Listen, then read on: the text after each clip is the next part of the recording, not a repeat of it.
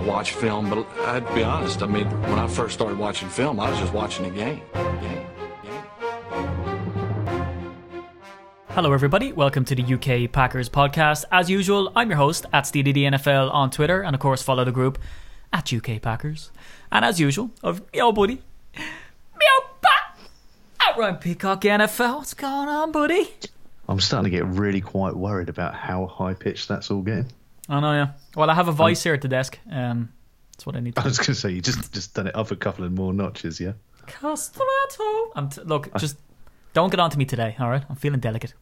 Feeling very delicate. Yeah. So for the listeners out there, you should have it know that Steve is suffering from very serious case Mm-hmm. of man flu, which is actually scientifically proven. It is probably by male scientists. But come here to me. Um, I was feeling ropey today, right? And I got sent into Boots.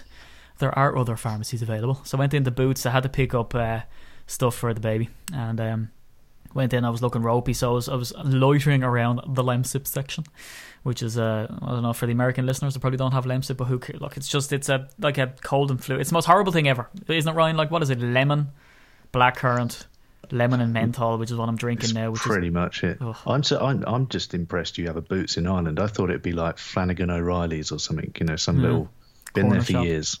I know, oh, yeah, Yeah. like with voodoo dolls and stuff. Yeah, but you've got some big brands coming in over there. That's that's good. You know what? We are going to be well. We are a massive multinational hub by working for an American company, and also we're going to take all of your multinationals because you went and pissed off at it with Brexit. Let's let's let's So, come on. Come Let's on. not make Let's it political, move- move but I will along, talk about that later because I want to go on a bit of a rant later because this some guy just pissed me off. All right, but anyway, I went into Boots and I was ambling around, and this really apologetic looking worker come up to me, right? No, I was feeling ropey. I'm starting to get the chills, right? Got the headache going. Uh, the voice, as you can hear, is a little bit deeper. So I was in looking at Lemsip. She comes up to me. She says, "You okay?" And I was like, "Jesus!" And it just brought me back to when my mom was a kid. Used to say to me, "Oh," so I felt vulnerable. So I, I sort of opened. I said, "Yeah, I'm not feeling great." She's like, "Oh, really?" I said, "Yeah." I explained my symptoms. Her face went poker straight, right? And she looked at me really, really seriously, and she says, "Oh my God, I think I know what you have." I was like, "Oh Jesus, I've got some serious illness here." She's gonna bring me to a section round the back. She says to me. I know what I can prescribe you. And I was like, okay, really? And she was wearing the pharmacist's coat, the whole works. And she says, what you need is a good Chinese and a bit of Lemsip. Sit down on the couch, son. You've got man flu. And I was like, oh, for God's sake. I'm even getting trolled by a pharmacist. She's a medical professional. She shouldn't be doing this to Oh, me. brilliant. I'm feeling brilliant. At delicate, least- Ryan. Delicate. At least you didn't put the blue glove on and say, uh, "Just drop your pants for me, sir, and let's have a let's have a closer inspection." Yeah, Jesus. We've already done it, haven't we? We've got there already on the podcast. It's just descended to filth. Jesus. I was going to say I was worried there when you said we've already done it. We have not already done anything with the blue glove. Yeah, not that we're going to admit on the podcast. But yeah, I'm, I'm feeling ropey. So I think we'll make this podcast a short one because, uh, you know, I've got to curl up in bed with my Westlife pillow and uh, weep, uh, weep into my into my Westlife pillow, my sack of spuds, which is what I sleep in. I Get the know. I'm always worried when you say let's do a short one because we've had it before where we've had mad evenings at work, ended up getting in late, said let's do a quick one because we've got to edit it, get it out, and then you know we look up at the clock and we're like, ah, we've we've been on for 50 minutes. Yeah, So- and then at 3 a.m. the podcast goes out. We'll have to keep it concise. which is something let's face it we're not great at. But um, come here, let's start the game. It's always good. Victory Monday is always um a success. Uh, you know, man flu or not, uh, the Packers were firing seemingly on all cylinders in this game. Uh, Ryan, still think we are running the table. Well, you know, as I said now a couple of weeks back, we will Hmm. win out the season. So since that statement, we are two wins out of two. So you know, just saying, just Okay. saying. Yeah. And was that one sort of prediction enough, or do you need to top it up? Maybe. Uh, do you need to predict again with something what more prediction do you want? I don't know. Maybe we're going to beat the Seahawks by three touchdowns. We're going to beat, you know, the Well, Bears. let's let's face it. The the Seahawks one is the one that we're worrying about. Okay, so the remaining games are Seahawks, Bears, Vikings, Lions. Now, Yeah. ideally, we win all four. Hmm. I think at most we can lose one, yeah. and the reason I think we can lose one is because I'm I'm looking at thinking if if there's one of those games we're likely to lose, or not likely to lose, but I guess the in, in my opinion the toughest one we'll come up against will be the Seahawks. Hmm. And over the recent meetings with those guys, they seem to have had our number for various reasons, missed assignments on special teams and the worst call in refereeing history, but they seem to have our number for some reason. So that's the one that worries me. But I think if we lost that one and then we won out the next three, the reason for that being obviously is one of those games we are actually playing against the Lions. Yeah. Um, and their remaining schedule is Bears, Giants, Cowboys, Packers. Now, the Giants and the Cowboys are two very good teams. Um, the Cowboys, obviously, I would pick over the Giants, but I think they're two good teams. Um, I hope the Cowboys carry on. Um, they're on prime time as well, so you know you would hope that they would beat the Lions there. The Giants have a good shot at beating the Lions, and don't discount, don't ever discount the Bears because any any division matchup is is huge. Twenty one, and the Bears were quite convincing against the old 49ers the other night. Yeah, they are. They're a sneaky team, especially by bench and Cutler. Because, like we said about the stats last week, uh, you know, at a 35 graded quarterbacks, Jay Cutler was 34. The other one behind him was Blaine Gabbert. The guy who jumps on the ground for no reason. But what I would say about the Seahawks game, Rhino, is uh, if you look at their, some of their scores this season, you know, they haven't been all that fresh. Up against the Dolphins in the opener, uh, it was 12 10 to the Seahawks. They only barely eked that one out. Then they went to. Uh, the Rams or the Rams came to them, one or the other, but it was a 9 3 game. Uh, if you look down through, Cardinals was 6 all, which was one of the most weirdest endings to a game ever. Buccaneers on in week 12, they lost, they only scored 5 points. They are susceptible to misfiring on offense. And if they misfire on offense, I this is what I think it comes down to. And we've seen it kind of it wasn't a high scoring game uh, in the Texans game, but we put up enough points to put them away and then gave away kind of, you know, a, a fidgety touchdown to them and kind of garbage time, you can call it, because the game was put away by them. Brock Osweiler couldn't get out and done. Is that I think our offense just needs to keep putting up the points. I mean, for example, Aaron Rodgers recorded a perfect quarterback rating when targeting Jordy Nelson. He was 158.3. Nelson pulled down eight receptions um, and he was only targeted eight times for 118 yards and a touchdown. Two of them being like mad deep pa- passes. So And some really important catches as well at the time Yeah. that he made them. It just really helped swing a whole shift. You know, it was it was just just good timed passes. It was, and to get open, fully open in the end zone, to be just standing there flat footed and catch it, it's good. And I would imagine, and I'm not an NFL player, surprise, surprise, as I sit here with my man flu feeling sorry for myself, um, is that, you know, I reckon they're the hardest ones to catch. Certainly, we found that uh, when Randall Cobb came down with that dagger play.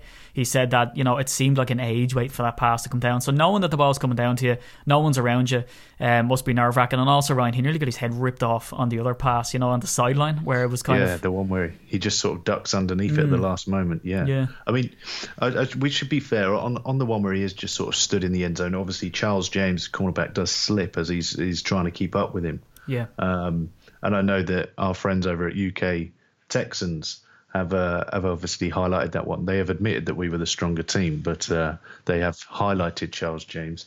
Um, obviously, I'm more concerned that that evens out with a Ryan Griffin touchdown that was uh, allowed, even though he quite clearly pushed away the defender. Yeah. Um, so yeah, I, I, it was it was a nice score, and I think what we're really seeing now is, and something that was certainly muted, and I'm sure you'll remember towards the start of the season was, uh, Rodgers doesn't seem to have his connection with it with uh, with uh, Jordy, yeah. Jesus.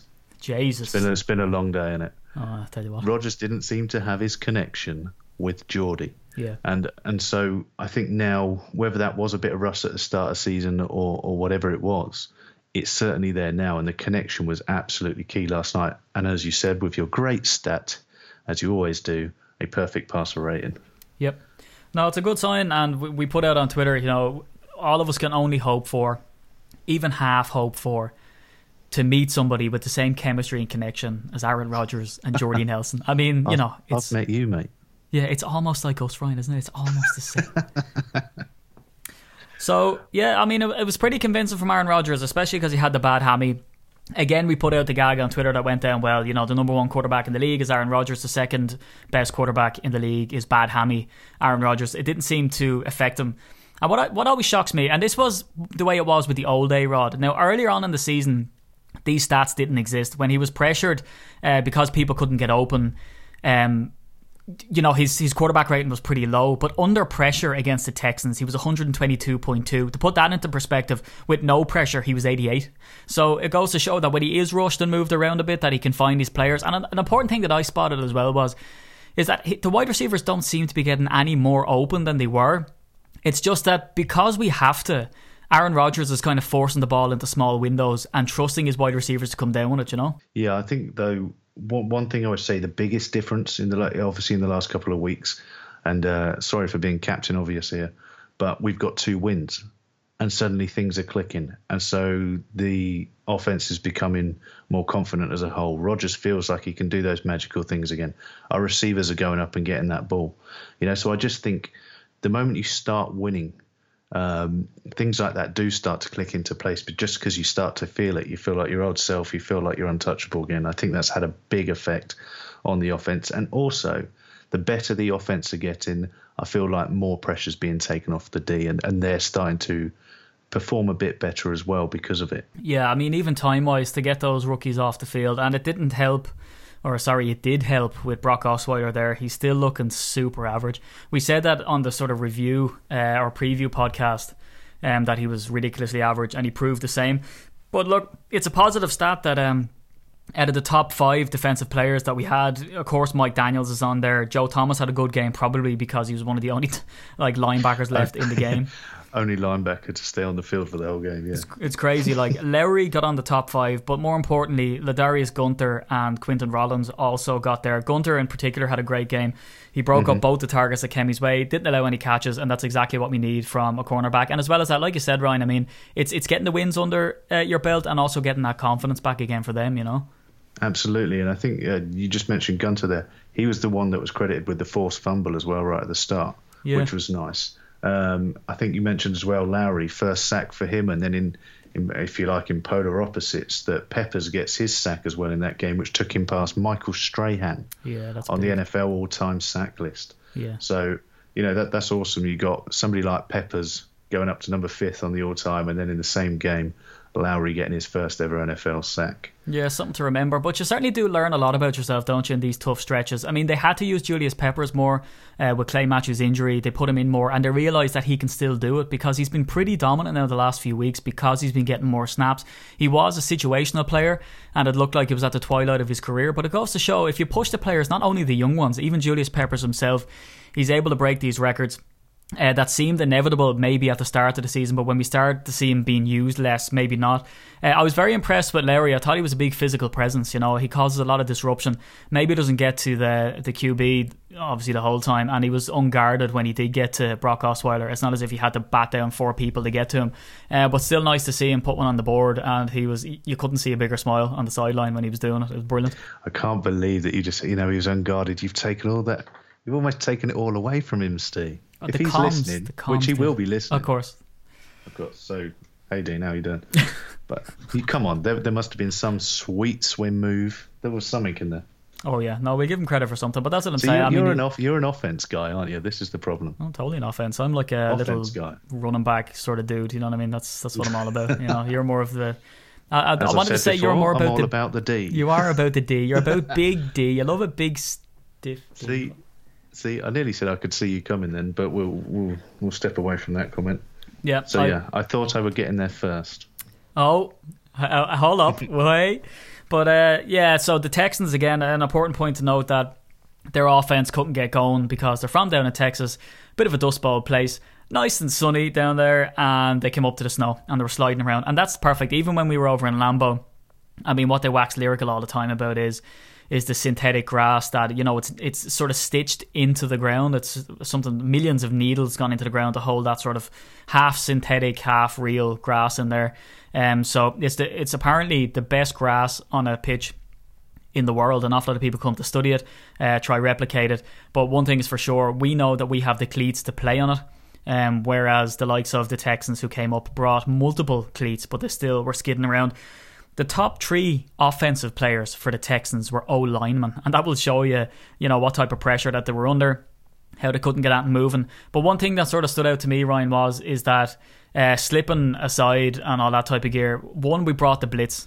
I think more than anybody in the NFL this season, certainly more than the Packers have brought all season, and that seemed to work. But we did tend to give up the big play. When it came to third down, third and long, uh, we still allowed the QB get outside the pocket and run for it, which was kind of disappointing. Um, not trying to be too negative, but that's sort of what got to me during the game. I've got one of my notes here because I almost conflict myself in the notes and what I'm saying. But on one end, I've got that I felt the defense felt more aggressive last night.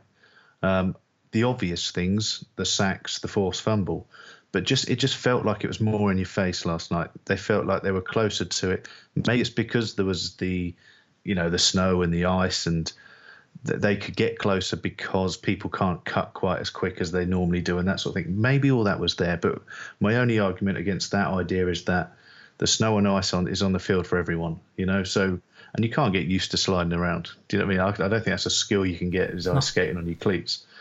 So I kind of felt like the defense was more aggressive, but there was still, and I don't know if this is now. This is, I mean, it's got to be the play call. It's got to be the the scheme or whatever you want to call it. When we were on third and long, hmm. and on several occasions, there was either they passed out of it or they ran out of it. And and what is it that we go third and long and we go okay now we can back right up, you know? And it's almost like they play too far off and they suddenly get out of the faces of the offense. They need to just do the same thing again because if you've got a team at third and nine, third and 10, third and 11, what, whatever it is, to then let a running back run right up the middle, which I think happened twice last night for 10, 11, 12, 13 yards. I mean, it's just unforgivable. You know, if, if somebody runs a great route and they manage to find a pocket in coverage and, and all the rest, then okay, it's that then that's that's happens, you know. Yeah. But for me to let let a running back run more than ten yards on a third and long, which happened twice, that was the ones that disappointed me the most. Yeah, it is criminal, especially even to give them up to a quarterback because there was a few times there where you spotted the safety as a spy, and it was like he was flat-footed. He was looking at uh, Osweiler, and you could see him quite clearly making the move because he's what is he six foot seven, six foot eight, so you can see him tuck the ball away and go for a run, and still the safety who wasn't being blocked out of it because it wasn't actually a designed run. Uh, you know, it was just flat footed staring at him, kind of ball hawking, and then they put him down. Now, I will say they don't let them get the 25 yard run, they let him get 12, you know, so that he gets a yard or two past where he should. Uh, but yeah, it's still is disappointing. Someone who I want to give an honourable mention to, and we've been going back and forward with him for ages now, haven't we? And you met him over in Green Bay, was Aaron Ripkowski. I mean, what a revelation he has been uh, this season. You know, they've given him more carries, something that he never had in college, and he's really taken on that mantle and he's punching the ball in.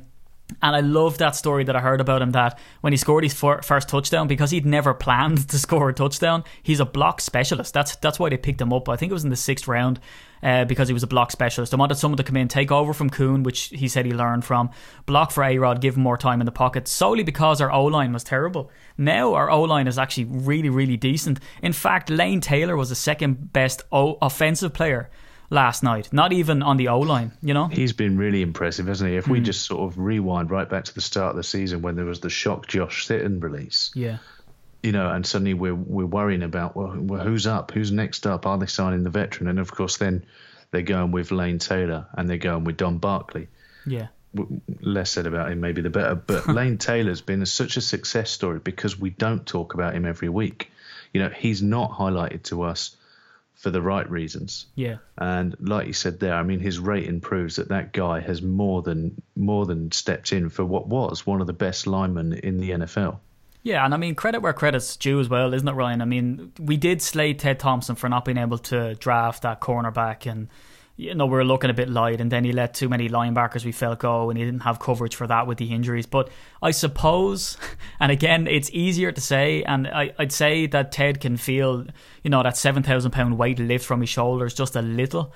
Is that you have to give him the credit for having the balls to do it, to drop drop Sitton, which we still don't really know what happened there. We heard that he was allegedly a toxic influence on the, the locker room, but then I think you raised maybe two months ago uh, back now that people were saying that he was a vocal leader. You know, he was really pushing the team on. So there's something conflicting there. But Lane Taylor, the second best offensive player, only behind Jordy Nelson, who made Aaron Rodgers have a perfect passer rating. Lane Taylor comes in at second, the best O lineman. I just think it's brilliant. And credit to him, you know, I hate giving all the credit to Ted Thompson, logo, he's great at drafting him. No, that, that's Lane stepping up and taking on that mantle. But Ripkowski had to be drafted as a block specialist because our O line just kept getting injured and we were shifting people around everywhere. He's not needed really for that anymore because A Rod, as we've seen, has had excellent time uh, to throw the ball. So, what are they using them for? What they should be using them for. He's a third down back, they're using him to punch the ball in. But yeah, that story when he got his first touchdown, he didn't know what to do and he was standing there kind of not shell shocked because he's meant to be a really measured kind of dude. He doesn't show a whole lot of emotion. He's a big fluffy Viking. So one of the lads turns around and says to him, like, do something. And he's like, what? He goes, well, I don't know, spike the ball. He went, okay. So then he just spikes the ball, and now that's his thing. So if you seen him in the game last night, he gets the ball and levels it into the ground. Now, again, not that it's Yeah. his thing and no one else has it, but it's kind of, you know, that's just what he's taken on as his signature. It's stolen it from Gronk. That's Yeah. what he's done. Well, I think you've got there is is a player where, like you said, he's he's come in, he's learnt from John Kuhn, and John Kuhn was somebody you could definitely rely on for blocking. I mean, you, you mentioned the dagger play a bit earlier. His block on that creates that dagger play because without it, I think it's Julius Peppers It would is, clear yeah. out Rodgers. so he was there for his blocking. But another thing you could always rely on him was receiving out of the essentially in the passing game and it, and his rushing uh, ability from sort of the short, even- well, even longer than that on times, but mainly the short yardage stuff. Ripkowski looks like he is just a carbon copy of John Kuhn, but you know, sort of seven, eight years younger. I, I don't know how old they are, but you know that sort of thing. It's literally like they've just reborn John Kuhn and we're going again. So uh, really fun player to watch, though, isn't he? Oh, big time. And me and you being rugby fans, we see that he's bringing rugby to the NFL. He's getting lads, he's creating that sort of scrimmage. You know, he's he's creating the maul and he's mauling his way uh, across the line. He will take the whole team with him. It's absolutely amazing to watch. Like, and new to the American audience to a degree, uh, but certainly something that we're used to seeing and we love it. Like. Yeah. Calls of bind on and heave. Yeah, I know. Heave. I half expect Yeah. seeing Peter Stringer coming in behind, you know, to take the ball and uh, to toss it out somewhere. Yeah, I tell you though, another another uh, offensive play that got me really excited last night, and it's I, sp- I spoke about it a bit in the last one, is how I like to see that on offense we're just trying a couple of different things, a couple of new things, and this week Jeff Janis, the end around. Yeah. Um, if, if you want to call it that, it was essentially a rush for 19 yards that got us down to the three yard line, but it was just different. There was misdirection. There was a bit of a bit of trickery, if you like. You know, Aaron Rodgers sort of trying to trying to make out he still had the ball in his hands. He's actually tossed it off, and Janis is gone. And I mean, that guy. That's why he's still on this roster. Anybody that at time has doubted his hands or his route running ability, he's on the roster because he's lightning fast. And last night on that play, you saw you saw his ability, and I think that's a great move by the Green Bay Packers um, coaching staff. Is that they want to find a way to use these players. And so they're going to have to create plays to get the best out of some players. And last night I felt I absolutely nailed that one. And it was just a real shame for him and for whoever, you know, called the play up itself. Obviously it'd be Mike McCarthy. But, you know, it was just a real shame for that whole situation and the player that he didn't get all the way into the end zone and he got stopped at the three because it, it was just nice to see and it's refreshing as a fan that's that's been I guess through the first few games and certainly through the run of losses we had a team coming out looking one dimensional and predictable and it's nice now we're seeing those changes. Yeah, do you know what? It's a bit weird, isn't it, that we had to get really experimental at one stage in the season. We went really predictable at one stage in the season. Now we have that marriage of the two. We're using people in different ways, but not too different. We're still using Ty from the backfield, but not all the time. And by the way, Christine Michael, dear Jesus, his first few runs was amazing, especially since Starks was doing his whole sideline to sideline thing, trying to get off and get a bit of Gatorade, and uh, Michael was doing his thing. I like it. Yeah, James James Starks has become the David Batty of the NFL. He can only go sideways and backwards. Yeah. it seems. No, Yeah. it's it's it's disappointing for him because, I mean, he was a workhorse there, uh, and that that sort of tandem between him and Eddie Lacy. But it's kind of like what we have now is Ty Montgomery offers something different, and as you said, Jeff Janis. But I look at that as kind of an experiment, and I'd look at more things like that happening against the Seahawks. That was almost like Jeff Janis's audition because the Texans don't know us. They're not a familiar foe. The Seahawks, very much so, are a familiar foe. That can either work in your favour or against you. We tend to hand it to them when it's at the start of the season, but the Seahawks go on a roll. But I saw that stat, um, and I don't want to kill people with stats here, is that in the game, is that Aaron Rodgers in December has, has been unbeaten at home since 2008. So that's not something that we want to lose. And if we can go and use that against the Seahawks our advantage. Happy days. But again, they're a cold weather team, so I don't think that the snow really has much bearing to it. Um, it's it's really going to be an interesting one. Not that we want to go too much into that game because we're going to leave that, um, you know, till our sort of preview podcast. Yeah, uh, Steve Steve Hale got onto us uh, asking some questions about the Seahawks game, and there was there was a couple of others that mentioned it. But uh, as you said, we might might leave that to next week. The only thing I would say, probably off the back of Steve Hale's question, it, it does go into the Seahawks game a bit, but maybe something we can just just go on is, is you got any lasting thoughts on Rodgers' injury? Because he he asks, you know, is that going to affect him going into that Seahawks game? Uh, yeah, the, I mean the, the Seahawks defense always play tough, but what we've seen from the Packers here uh, and Aaron Rodgers is that when he's blitzed, he still has a quarterback rating up in the nineties. Um, you know, when he's not blitzed, he has it 112. Uh, so blitz him or not, he's still going to punish you. Um, and under pressure, he still has a quarterback rating of 122. So the way he's playing with Jordy Nelson being so accessible to him, and as well, it's kind of like what I said on the last podcast. That kind of pick your poison element, you know, that you know Adams can smoke you, uh, Cobb can, Nelson did in the last game. So if Nelson's not on and they have him covered, well then he's going to go to somebody else. So they can pressure him all they like. I don't think the hammy's that uh, special because we even seen Aaron Rodgers make uh, what did he make? Maybe a ten or eleven yard run in that game, which put the heart sideways in me. But he's still highly capable. Yeah, it does make you worry when he goes. I should say as well, it's going to be strange, but I, uh, Steve, I possibly owed him a cheeseburger. Excuse so, me. There you go. Well, yeah, he bought me a cheeseburger last time I saw him, so I definitely owe him a cheeseburger. Right. So thanks, thanks, Steve. I've, I've met, I was just just saying that to make you jealous and right. just let you know that oh, I got a cheeseburger. There's somebody else in this relationship. Jesus, that's how you tell me in front of all these people. it's cold, man. Well, that takes me on. So um, it kind of touches on what we were talking about earlier. Graham Armsworth, who famously represented the whole of England on the first uh, news report in Green Bay. Oh yeah.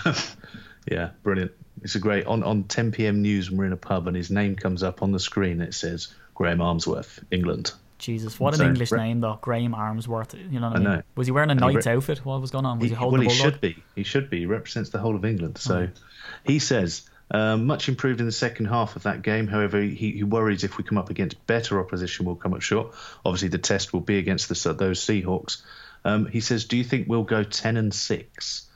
So we can quickly answer that one. Hmm. What are we on at the moment, Stephen?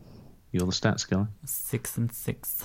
Six and six. So he asked, "Will we go ten and six? That means we need to beat the Seahawks, the Bears, the Vikings, and the Lions." Yeah. Um, I don't know. You're saying yes. Uh, yeah, well, we know where you stand on it for sure. Uh, I don't know. It's it's a difficult one. You know, I do believe that we have the Seahawks number, especially at home. The Bears are is one that I'm sneakily worried about, but I think we'll get the job done. The Vikes, the wheels have came off, but they can easily put them back on, uh, especially if they keep getting clobbered. And the Lions, again, we all know the caliber of the Lions. I reckon even if we do go and win every game, it's not in our hands still. We still need the Lions to lose two of the four, one to us. Um, and, you know, the Cowboys look likely, but again, they really struggled against the Vikes. So it's really still up in the air. But you know what? Uh, this this is a good time to bring this in, right? And this is what I want to say. And I was ranting to you uh, over text, and I think your words to me were, "Jesus, bro, chill," right? this this is what I want to bring in because you you have this sort of crazy optimism about it, and then I'm like, you know, trudging through some stats and here we go. And you have your stats too, but you know, when it all comes out, if you're asked for a prediction, Ryan Peacock is always going to say, "Bro, we're gonna have the win," right? So I put out on Twitter because I'm absolutely sick to the teeth of overanalyzing crap sometimes, and I was just like, you know what? Let me just be a fan just for today, just for the game against the Texans. Let me just say because all the stats are facing that way. Screw it, we're gonna win. I and, and I put out the phrase which I knew would irk people, right? So it's kind of my fault. I said to them, "Oh, I thought we already had a bye week, right? Just taking it for granted that we beat them, which we did." And some guy, everyone was sort of, you know, saw it as the funny joke that it was. One dude I'm gonna call him, uh, you know, Trump O'Neill, right? Trump O'Neill, and I'm gonna call him Trump for a reason, right? He comes back to me and says, "Ah, bro, come on. I mean, the Texans give me this some horseshit, right?" And I was saying to him, "Look, pal." Uh, and he, he said to me, uh, "Oh, I should look at the game against the Colts. I mean, they were dead last in offense, and they still bet us." And then he what did he say? We didn't get it. We didn't even get one first down. So I was like, right. He's mentioned two stats, right? One of them sounds like hyperbole, which is we didn't even get a first down. That's obviously wrong. Uh, so I didn't go and address that one. But what he said to me was, he says this as if it's real. He says the Colts were dead last in defense. And I was like, no, they're not. We're like me and you and a lot of the a lot of the listeners. We're not casual fans. We know an awful lot. And to do these podcasts to begin with, we have notes upon notes upon notes, and we try to break it down. And you know, we don't try to hit you with too much of the stuff. We give our opinion, have a bit of a laugh. So I just went up uh, into the old home office, dived into the room, whacked open my uh, folder. I'm making it sound very dramatic, and uh, I looked at the stats for the Colts game.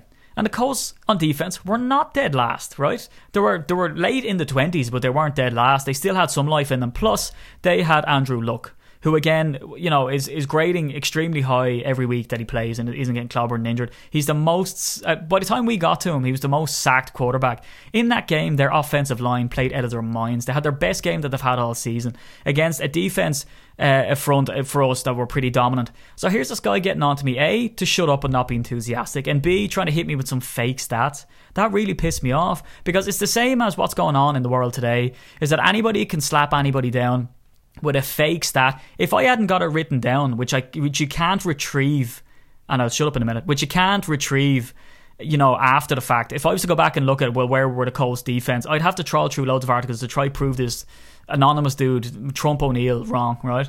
And I, ha- I happen to have it written down. So here was some dude trying to come up with fake stats. That really pisses me off about this planet. Do you know that, Ryan? And I'll finish now. Is that around every corner you'll have someone coming in with some fake bullshit information to try say actually here's the story. And then do you know what I said to him? I said you're wrong. We did have a first down and you're doubly wrong on the one that we were they were dead last. There were 28 in yards allowed and 29th in something else.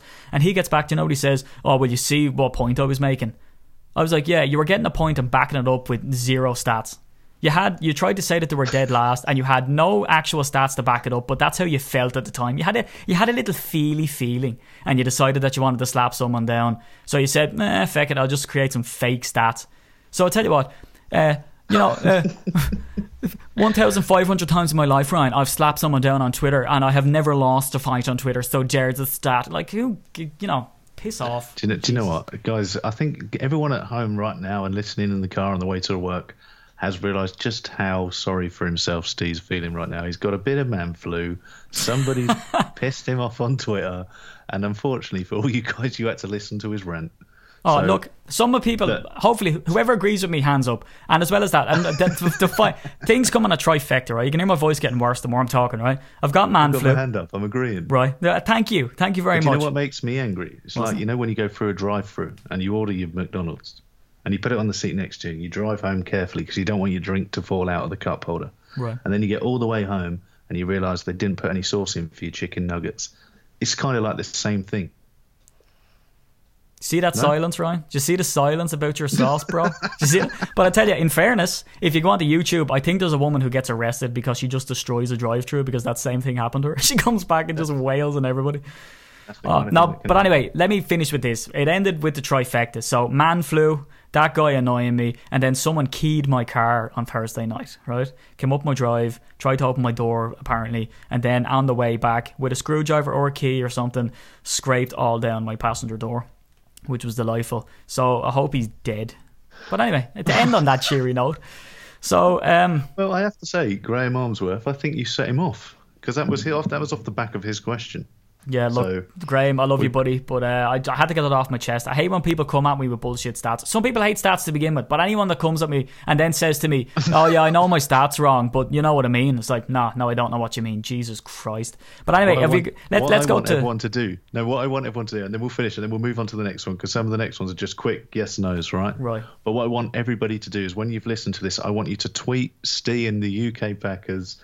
Um, put us all in there, and then just just make up a stat just make up a stat that disproves anything he said in this podcast, and let's see if we can just get him to go full on mental in the next podcast. I'm telling you, if I don't get hashtag pray for Steve, and if I get these bullshit stats, I'm gonna go postal. These are all getting blocked, and I'm, I'm Do deleting it. Just everyone. make up stats. Just just say every Irish podcaster ever is wrong. Ugh as proved by me. You're some hooer, yeah. But come on, I'm suffering man flu here. Right. I, need, I need to okay. curl up. Let, us hit these questions real quick one. and get the hell Phil out of here. Rudkin, who I believe lives in Leicester. He's a bit of a ledge. He's a bit of a I've ledge. seen him playing baseball and stuff, and I think he plays for some team, Leicester Blue Sox. Oh yeah. But um, yeah, known him for quite some time. He wants a Northern slash Midlands meetup. Okay. We can so obviously, to me, I mean, how north I don't know, but we are looking into doing some meetups in the rest of the country, aren't we? And we yeah. have started talking to some people here and there. Um, it's just difficult to know. Essentially, the best thing about doing London meetups uh, is that generally everybody can get there very easily because mm. every train line points towards London. Yeah. Um, Steve can, you know, jump on a Ryanair or whatever. Oh, I do on the arse. It's, it's Aer Lingus, buddy. Got the fly to Shamrock, you know. Yeah, prime time. He only goes Aer Lingus or British Airways. um, but he can get over quite easy as well. So we've got to find, I guess, another city that's easy to get to. Hmm. Um, so we are looking into it. If anybody's got any ideas, because obviously pubs and clubs, we don't know where to go. So if anybody's got any uh, ideas, just just DM us on the group. Um, we've actually opened up the Twitter, I think, this week, so you can actually now just message us even all the time. So it's just open. Just just get onto us, give us some some bits there. Yeah. Um, I know you want one in Dublin, don't you? So we've got to look into that one as well in the off season. Yeah, everyone keeps saying it to us, don't they? Um, when they hear me talk, they're like, Jesus, we'll have to bring it over to Dublin. And I'd know all the spots and get you away from Temple Bar. God, Jesus, everyone goes to Temple Bar and pays about I got 17 euro brilliantly for drunk pint. in Temple Bar. Yeah, I'd say you hadn't got a penny to rub together after you finished. Jesus. No. No, I had to sell my house. But Yeah. listen to this. Uh, there was this little Irish fellow, like a little ginger beard, short guy, and he, he just kept leading me around and finding pots of gold. You see, that's how drunk you actually were. If anyone wants a good time, like Ryan, just call 01 777 77777. Right. Right, what's next, next? one? Okay, should uh, should discuss. I think you say we should discuss Hmm. the possibility of the UK Packers doing a cold December game next season. I don't know. I was cold enough when I went in October. I don't know if I'd fancy December. What about you? Yeah, when I went over, they had like the hottest October in like forever. It was like a, it, I got a tan. I came back with a tan. I tell you, the missus thought I went and jumped off with some young one to Spain or something. She she didn't didn't believe it. Only that I had pictures in Lambeau, she was very suspicious. Um, so yeah, look, it sounds sexy and it sounds great, and you're like, oh, it's gonna be so nice. But seriously, look at the game. Not the people with their tops off. The women with their baps out, it, and the men with their baps out. Let's face it, those men are burly dudes. Uh, you know, you are freezing your ass off, and it, it does take away from the game. Did it take it? Now I know you're gonna. I know the right answer would be it doesn't take away from the game. It's Lambeau, it's Mecca, but it probably would would- take away from the game. Right, I'd love to be all all macho and manly now and say it doesn't. The Green Bay game, um, it was actually quite sunny on the year I went uh, against San Diego. It was actually not too bad on that game. Um, but the day before, when we went to Madison to watch uh, the Badgers play, Yeah, that was cold, and I think it was something like with the wind chill factor and it was. I'm sure they said somewhere wind chill factor as well. It's something like felt like minus ten, and we were sat in the shade as well. And it, I'll tell you what, my feet and everything were just numb. It was about as cold as I could bear it. And I think if you if you go into December, it gets a hell of a lot colder. I'm not saying that it's out of the question, but um, I don't know how much I'd fancy that to be honest. No, well, I, I can speak from experience as well. Now, again, I'd pick the Packers over absolutely any sports team any day, even family functions. Uh, but I had a season ticket to Leinster for a few years, and I went, and sometimes, and I'd sit there in the stand like the loyal fan, even when we were crap. And uh, it just, it really did kill me. I mean, it didn't matter how many pairs of socks you put on. Uh, if you got wet at all, well, then you'd freeze like a board. It's not worth it. We look, we we'll keep up with the October if we can, and we're planning bigger and better things more player meetups. We've met, you know, Jordy Nelson and all the all the lads. So, um, you know, we, we'll keep that up. But uh, have you got a final question, Rhino? Okay, uh, Dan Barnes does, does mention that the pack are rolling. Is it too little, too late? We'll need to win the division, and can we catch the Lions? Well, I think we've answered that one. We've both said yes, we'll win all the games left. Um, Sam Gregson says the Packers' ability to run the ball north to south, I think, uh, is questionable. Yeah. He said there's far too much sideways running, especially from Starks. So I think we've gone through that one. Um, I think as well that once Christine Michael really gets going, Yeah. uh, then then we'll see a different style of running. Um, Sparky, I don't know where this comes from, but Sparky Sparky Packer says Hmm. Ryan, we we need to discuss Ryan's gambling addiction. I, think, it's I've- because you no longer have a drinking addiction that you've I just know this is the third podcast in a row, no beer, and I've I think the last time I put a bet on anything, I put Zat Knight on to score the first goal for in a Fulham game for some reason. Um, at forty nine to one, I put twenty pounds on that. He scored the second goal in that game, and I don't think I've put a bet on since. Yeah, that'll put you off. Look, I'm Irish, and people just expect that I just get drunk and gamble all the time and curse and swear, which I kind of do when I'm off the podcast and, and live in a potato sack. Most of that is true, apart from drinking and gambling.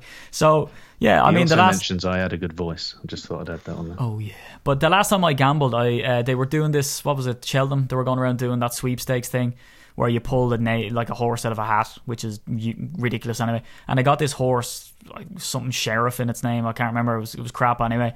And he was coming like way past the pack, and he fell over, and I think that I put him down after. So when I bet, animals die, is what I'm saying. So I don't bet anymore. Okay, Don't gamble, people. No. Do not gamble. horses die. Okay, so yeah, I think that's it mainly because the other guys we've mainly covered their points already. But shout outs to Jeremy Edge, Scotty Mann, and Matt Tisdale. Thank you for your comments as well. I think we. Sorry, I've just headbutted my microphone there. You can Well- have fun editing that out. Um, Well, so uh, I think we've covered your questions. Uh, but also, as well, big thanks to Chris Gartman, who we've met several times now down in London, who's left us a review on Facebook, which is a new thing. Oh. So we want you guys to all get onto Facebook and give us some reviews. Oh yeah, and uh, I tell you what, it's only right that we do this. So I'm gonna do the goodbyes. You do your goodbye, and then I'm gonna give a shout, a final shout out, and we're gonna end with a song. We ended with a Christmas song, so we're gonna end with something different. So that's the end of the podcast. From at song? On Twitter, uh, follow the group at UK Packers, and from your buddy, at Ryan Peacock NFL. It's goodbye. Goodbye. And a big shout out to Tom Coles. Come on, party boy, lead us out, baby.